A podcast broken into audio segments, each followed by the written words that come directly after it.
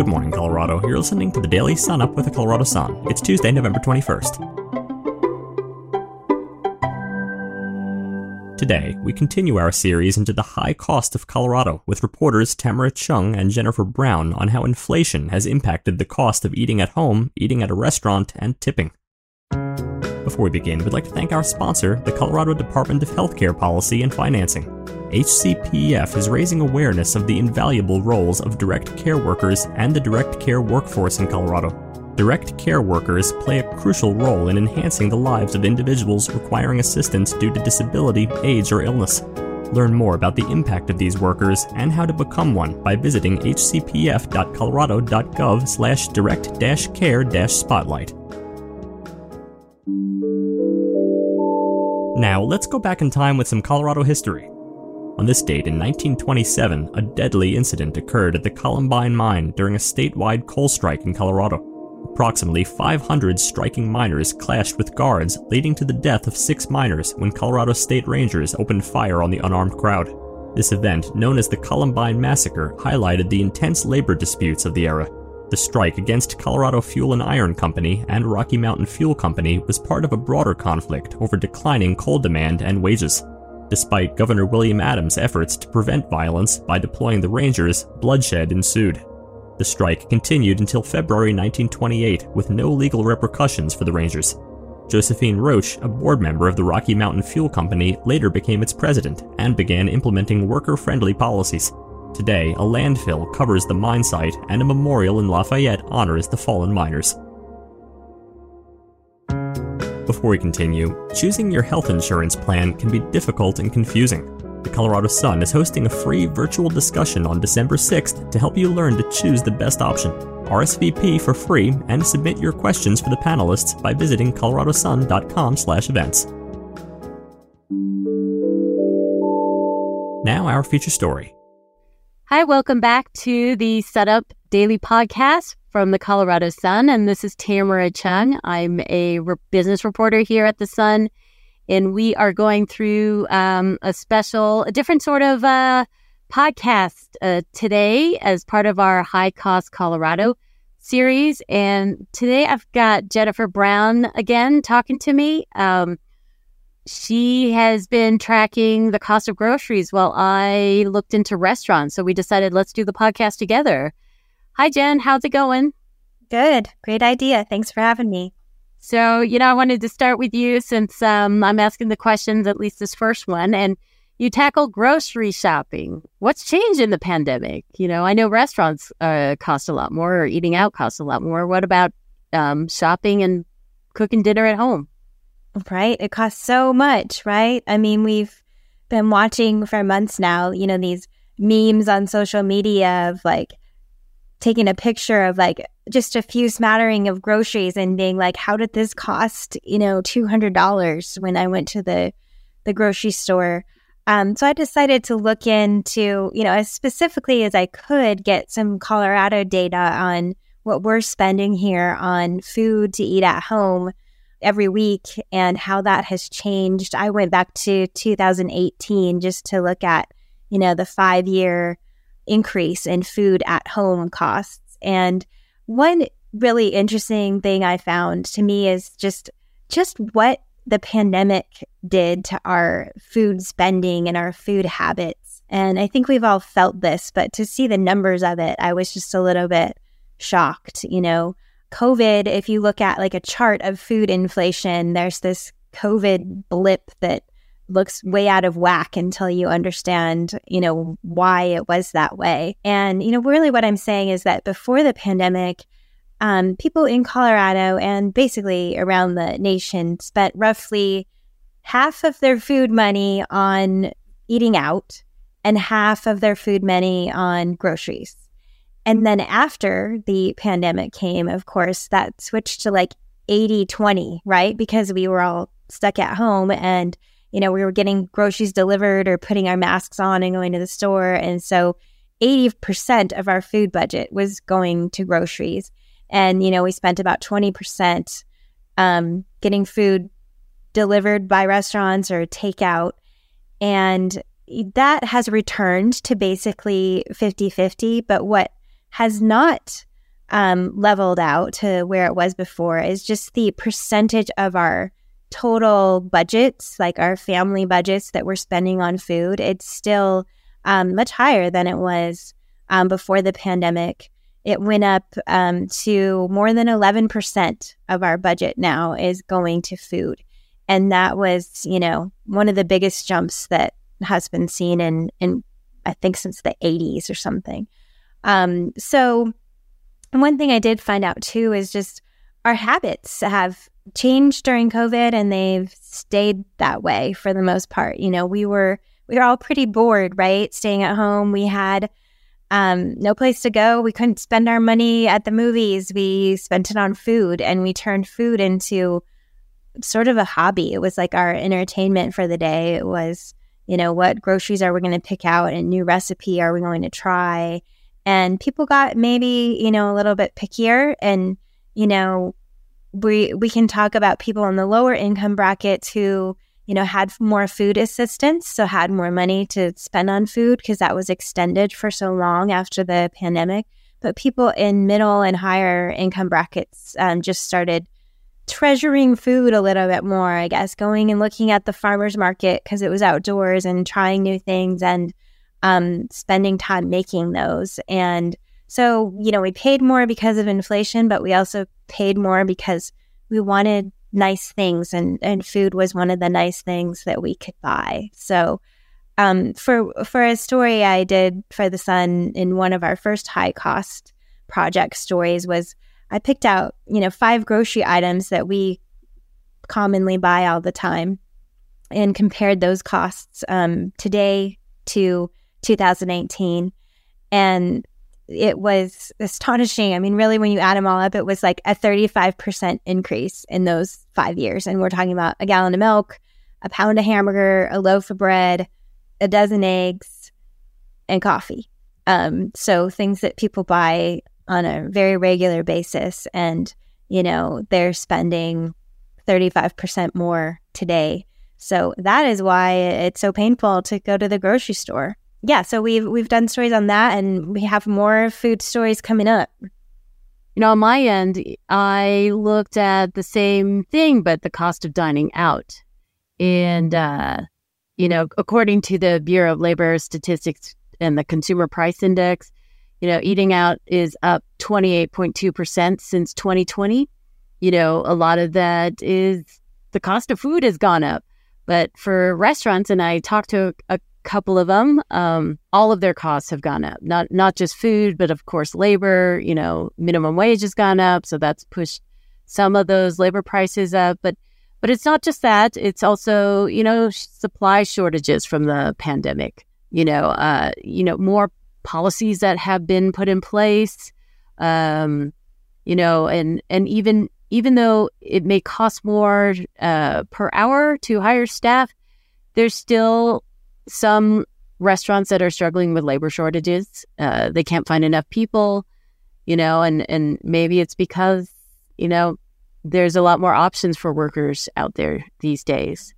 And you really delved into one food, right, Tamra? You looked at the cost of going out to eat and ordering a burger and like all the levels of what have gone into the increased price of that burger. It's it was a really popular story on our website recently with the very cool graphics. Tell us about that. Yeah, I, I think a lot of people can relate to the burger. I mean, for for some people, I heard back that you know why not just cook it at home? You know, it's a lot cheaper than going to certain restaurants. Um, from other people, I've heard fifteen dollars is the average price. You know, what about all the fast food burgers?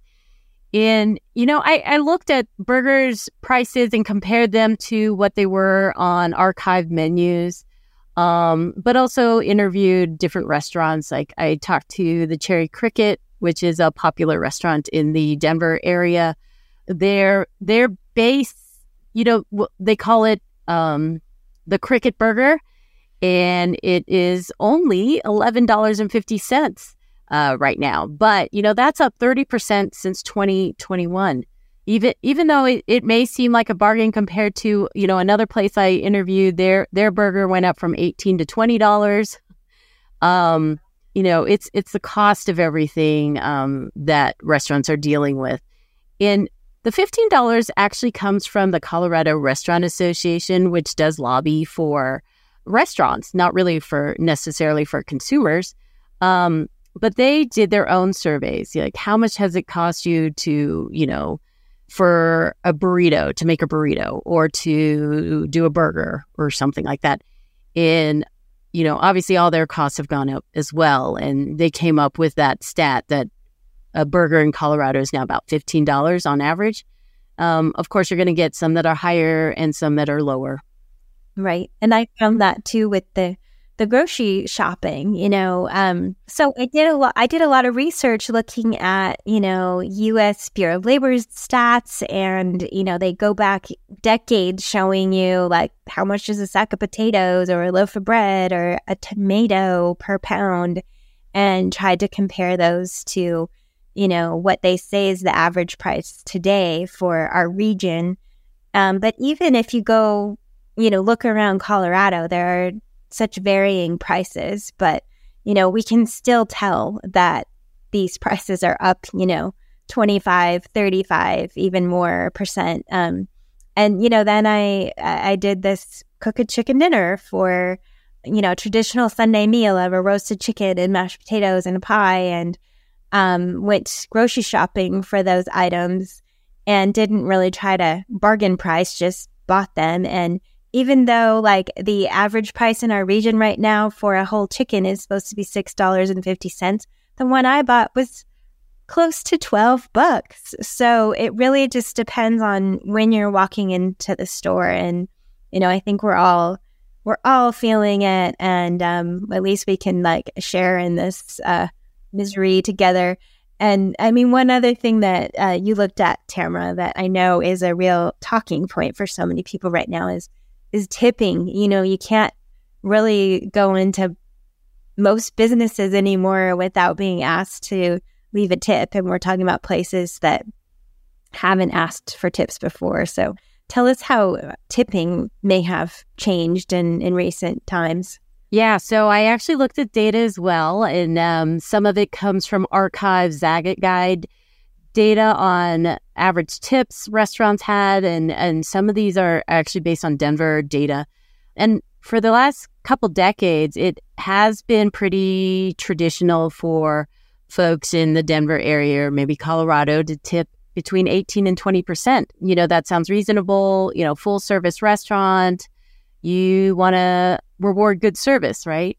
But if you think about that, if your meal used to be $50 and now it's 80, uh, and you're still tipping 20%, you know, that is going from, let's see, that's going from $10 to $16. So it's 16, $6 more than what you used to tip. I mean, you know, and that's only a $50 meal, which, um, according to a lot of readers, it's hard to eat out for $50 anymore, even, even like a fast casual restaurant. So, you know, all these things are taking a bigger chunk of your personal budget. Um, but, you know, one note I could add for uh, tipping is I, I did interview Mimi McCroskey, who, you know, she offers dining etiquette lessons at the Bridges School of Protocol in Denver. And, you know, her thing is the best answer is to tip whatever you can afford, you know, and and as I close this out for today, you know, I just wanted to end on sort of a more positive note. You know, different the different things cause prices to go up. So that means different things can cause prices to go down. And if everyone remembers, egg prices aren't as high as they were a year ago. Colorado was struck by avian flu at a lot of the egg laying um, farms, and that has pretty much recovered. So we're back to uh, not having to pay eight dollars for a dozen eggs. Um, I think I just bought a, a, dozen for maybe two or three dollars uh, last week. So you know, prices can go up and can go down, but um, it's still it's still expensive to live in Colorado. Right, and we're getting a lot of emails from our readers about how to bargain shop, which will be helpful. But yeah, you can you can find deals if you have time to try. So so, thanks again, everyone, for joining us on this podcast. And if you want to learn more about our series, just go to coloradosun.com.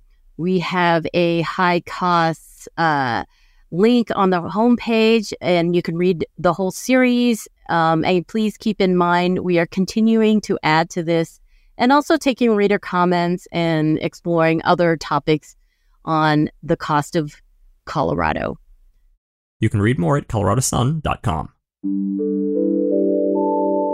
Finally, here are a few stories that you should know about today.